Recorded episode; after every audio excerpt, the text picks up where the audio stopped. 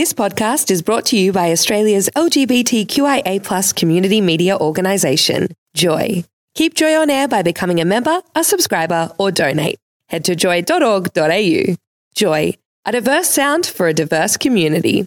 Welcome to a Joycast from Joy 94.9. Visit joy.org.au to find out more about our Joycasts. This is the Escape Hour with Fiona and Stephane. Good afternoon. We're going to talk travel news. Yes.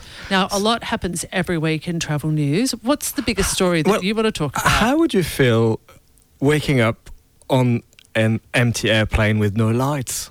No lights, nothing. That and getting be- a little bit cold. that would be distressing. It is a bit distressing. That's what happened to uh, to some person in Canada with, on an Air Canada flight, and she was um, she fell asleep. Short flight from uh, I think Montreal to Toronto. I think an hour and a half.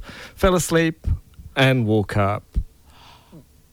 How does that happen? Well, I think they, they are Air Canada is investigating. That's the, the but but clearly, the don't they? Cle- I mean, uh, don't they clean the plane at least, or don't they check Well, everyone yeah. comes off? I well, mean, you would you would hope so, but uh, clearly clearly not. And um, I mean, it's good good thing it's summer in Canada, because you know if it happened in the middle of winter, I don't know Yeah. what would have, could have Yeah. happened.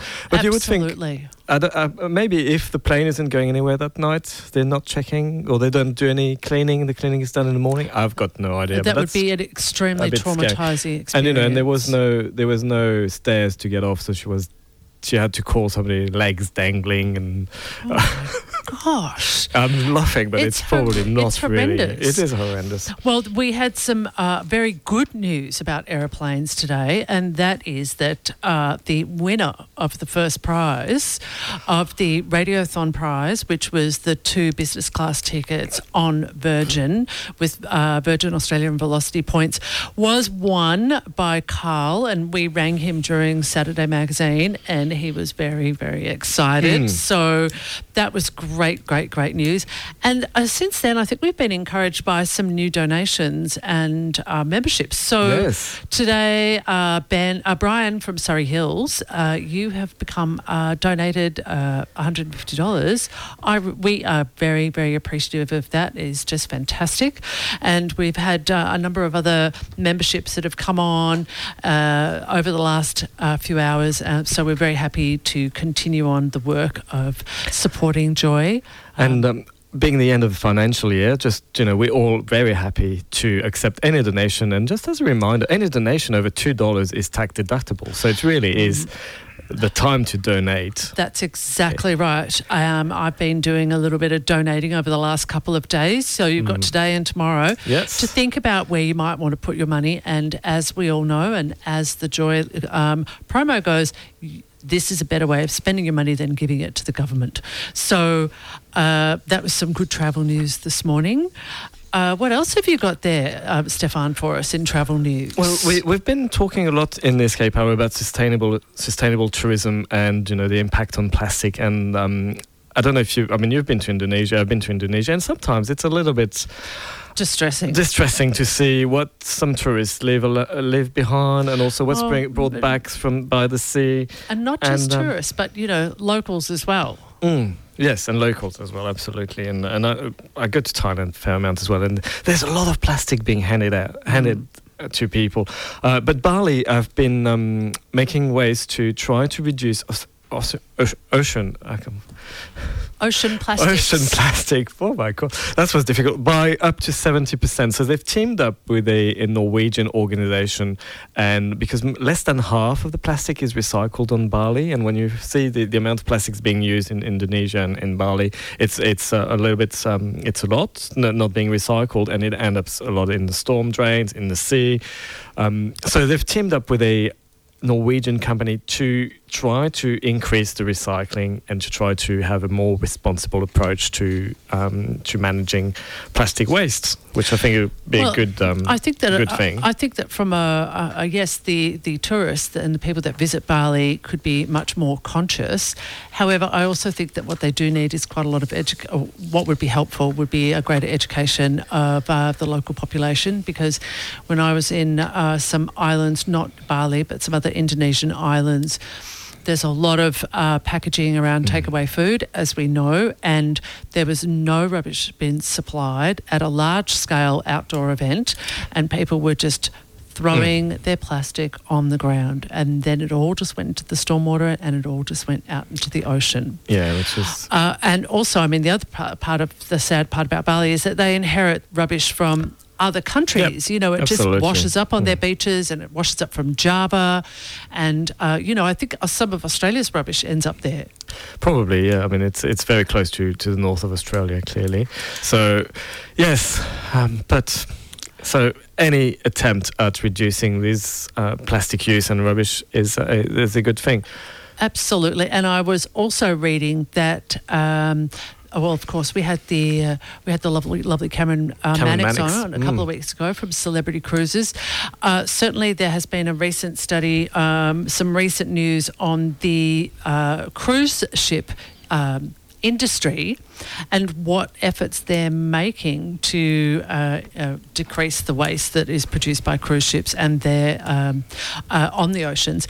And according to a recent study, which I will just look up right now, there haven't there hasn't been enough leadership from the various different cruise companies. Now I know that we talked to Cameron quite a bit about what they were doing, but it's it's not an industry wide uh, development. I was going to say it might need a coordinated approach and some sort of you know yeah coordination of their efforts because if everybody goes their own way, Well, that's right. It has to be an industry focused Mm. thing. So, uh, certainly, it's uh, Friends of the Earth. Uh, they are questioning the environmental impact. Their 2019 uh, edition of its cruise ship report card uh, documents the environmental footprint of uh, the cruise industry.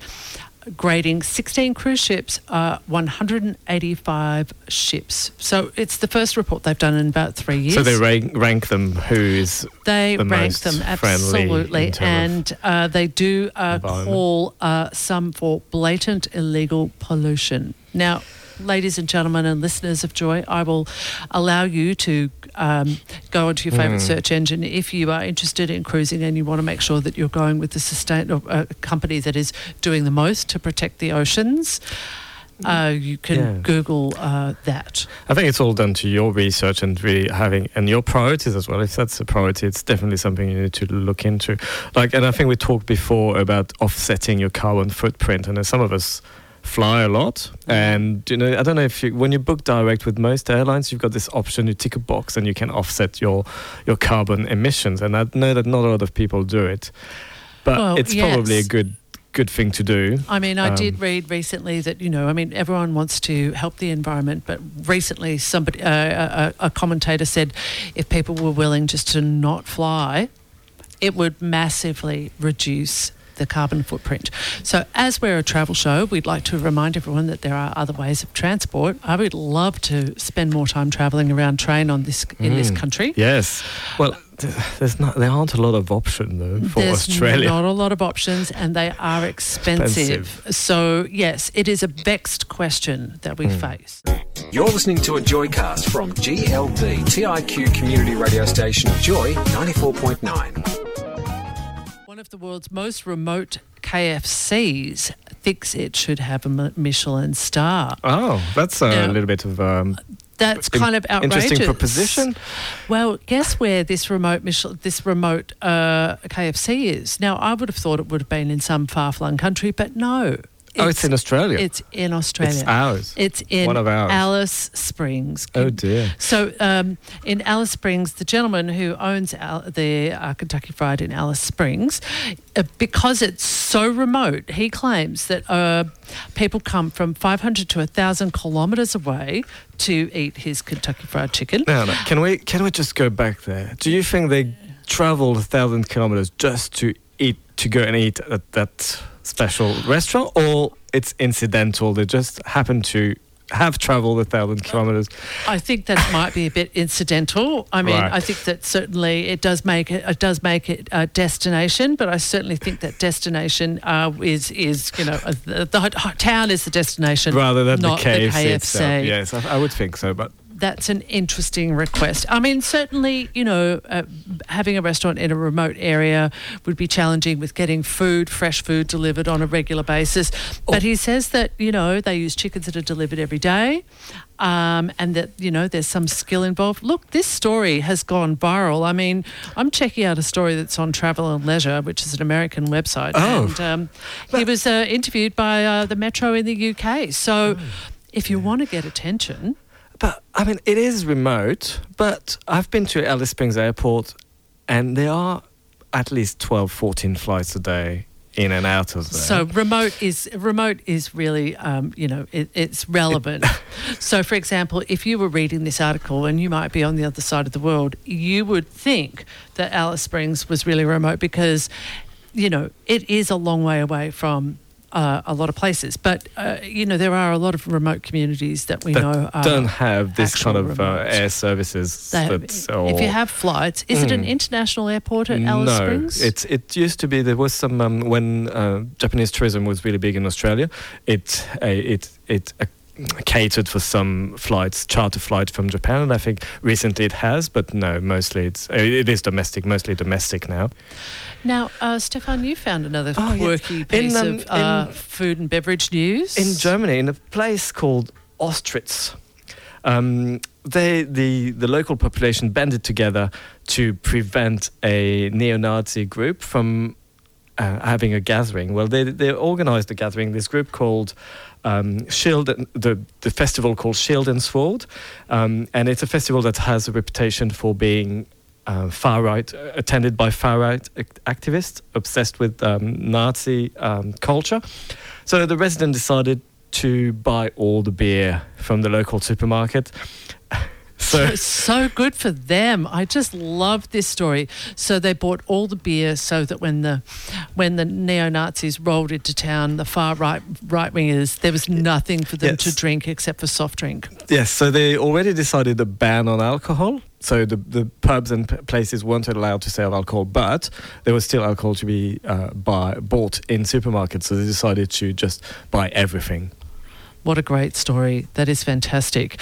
And another uh, interesting story. Now, I mean, we like our comedians to sometimes be controversial, but Tom Mm. Gleeson's taken it to the next level. Oh, Tom Gleeson, who is, of course, the comedian, uh, uh, ABC comedian, and he appears on things like Hard Chat and um, the Charlie Pickering a weekly show. He has roasted Sydney in his new, uh, I guess it's a it's a satire travel show called Go Away. In the theme of, you know, over tourism. Uh, but uh, he does not think that uh, Sydney should be one of the called one of the best city of the world. He's already roasted the towns of Kalgoorlie and his hometown of Melbourne and Cairns. But uh, this uh, weekly segment now on uh, on ABC, he uh, highlights the city's dickhead population, vis- uh, referring it to it. I don't know if I know if I can say this on air, Stephane, uh, the, and the giant cockroaches. So you know, I think it's pretty uh, funny. Or maybe not. It really Well- does depend. But um, I don't think he's going to put anyone off from visiting Sydney. But good try anyway, Tom. I think that you're not going to be making any friends. well, I thought uh, the Sydney authorities were doing a good job of preventing people from going. Well, they're certainly preventing people from having a good time. Yes. Uh, Yes. But uh, that certainly is very controversial. Uh, he referred to Bondi as the Foster's Lager of Sydney beaches. that is actually pretty funny. This is funny. That is pretty Um, funny. Um, now, of course, Sad news. There has been some sad news. As Hmm. listeners may know, I was recently in Tunisia and I went to travel there with a small group of people, and we met some amazing and wonderful people in Tunisia, including the Minister for Tourism, the Minister for Culture, and of course the Australian Ambassador to Tunisia and Malta. And we had an amazing time. Um, unfortunately, during the week, there was um, uh, uh, a terrorist attack in the downtown strip of um, Tunis. I think there were a couple of deaths and a couple of bombs, and it's a horrible. You know what, Stephane? It makes it so interesting is. uh, You know, uh, when you've been to a place and you've walked down that street, you know, whether it was a few weeks ago or a couple of years ago, and there's a horrific attack and something that's horrendous as this sort of thing, you it, it just makes you completely feel so differently about it when you've been to a place. It, it puts it in a different perspective because it happened to me in Sri Lanka. I was in one of the hotels two weeks before these bombings happened, Mm. and you feel well. I was I was thinking, well, I was there at that time having breakfast, so you know, it, it puts put it in a different perspective, maybe a bit closer to It to home that it And- can happen. And I think that maybe the benefits of travel, aside from the fact that it's pollutionary, uh, one of the benefits of travel, of course, is that it puts you in the lives and homes and uh, the day to day experiences of people in another city or another country. And so you feel much more keenly when they are hit by uh, an experience like this. Um, I mean, the Mm. Tunisian government, I would not. Um, I would not tell anyone to. I, I would encourage people to go to Tunisia still, uh, because as we know, these uh, things happen around the world. It doesn't matter where you go, unfortunately. No, it doesn't. And as long as, you know, I mean, obviously keep an eye on the DFAT travel website um, to, for travel advisory. I mean, obviously, if the government is telling us not to go, then it might invalidate some of the travel insurance. Um, so it's always good to, when you're planning a trip, to have a look at the DFAT website, Smart Traveller. This is true. This is true. According to the um, their tourism minister, the attacks were against national security and nothing to do with tourists, uh, even though it was in uh, in sort of like the main main centre of Mm. Tunis. So it is unfortunate news.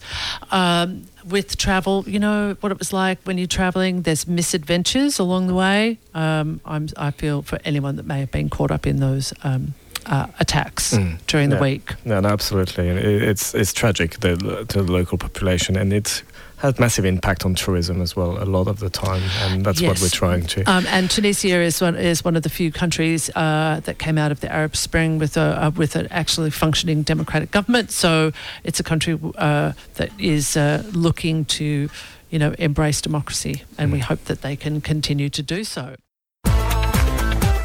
Thank you for listening to a Joycast from Joy 94.9.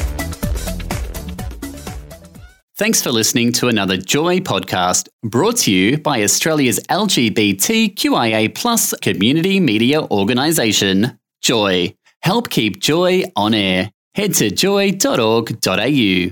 Joy, a diverse sound for a diverse community.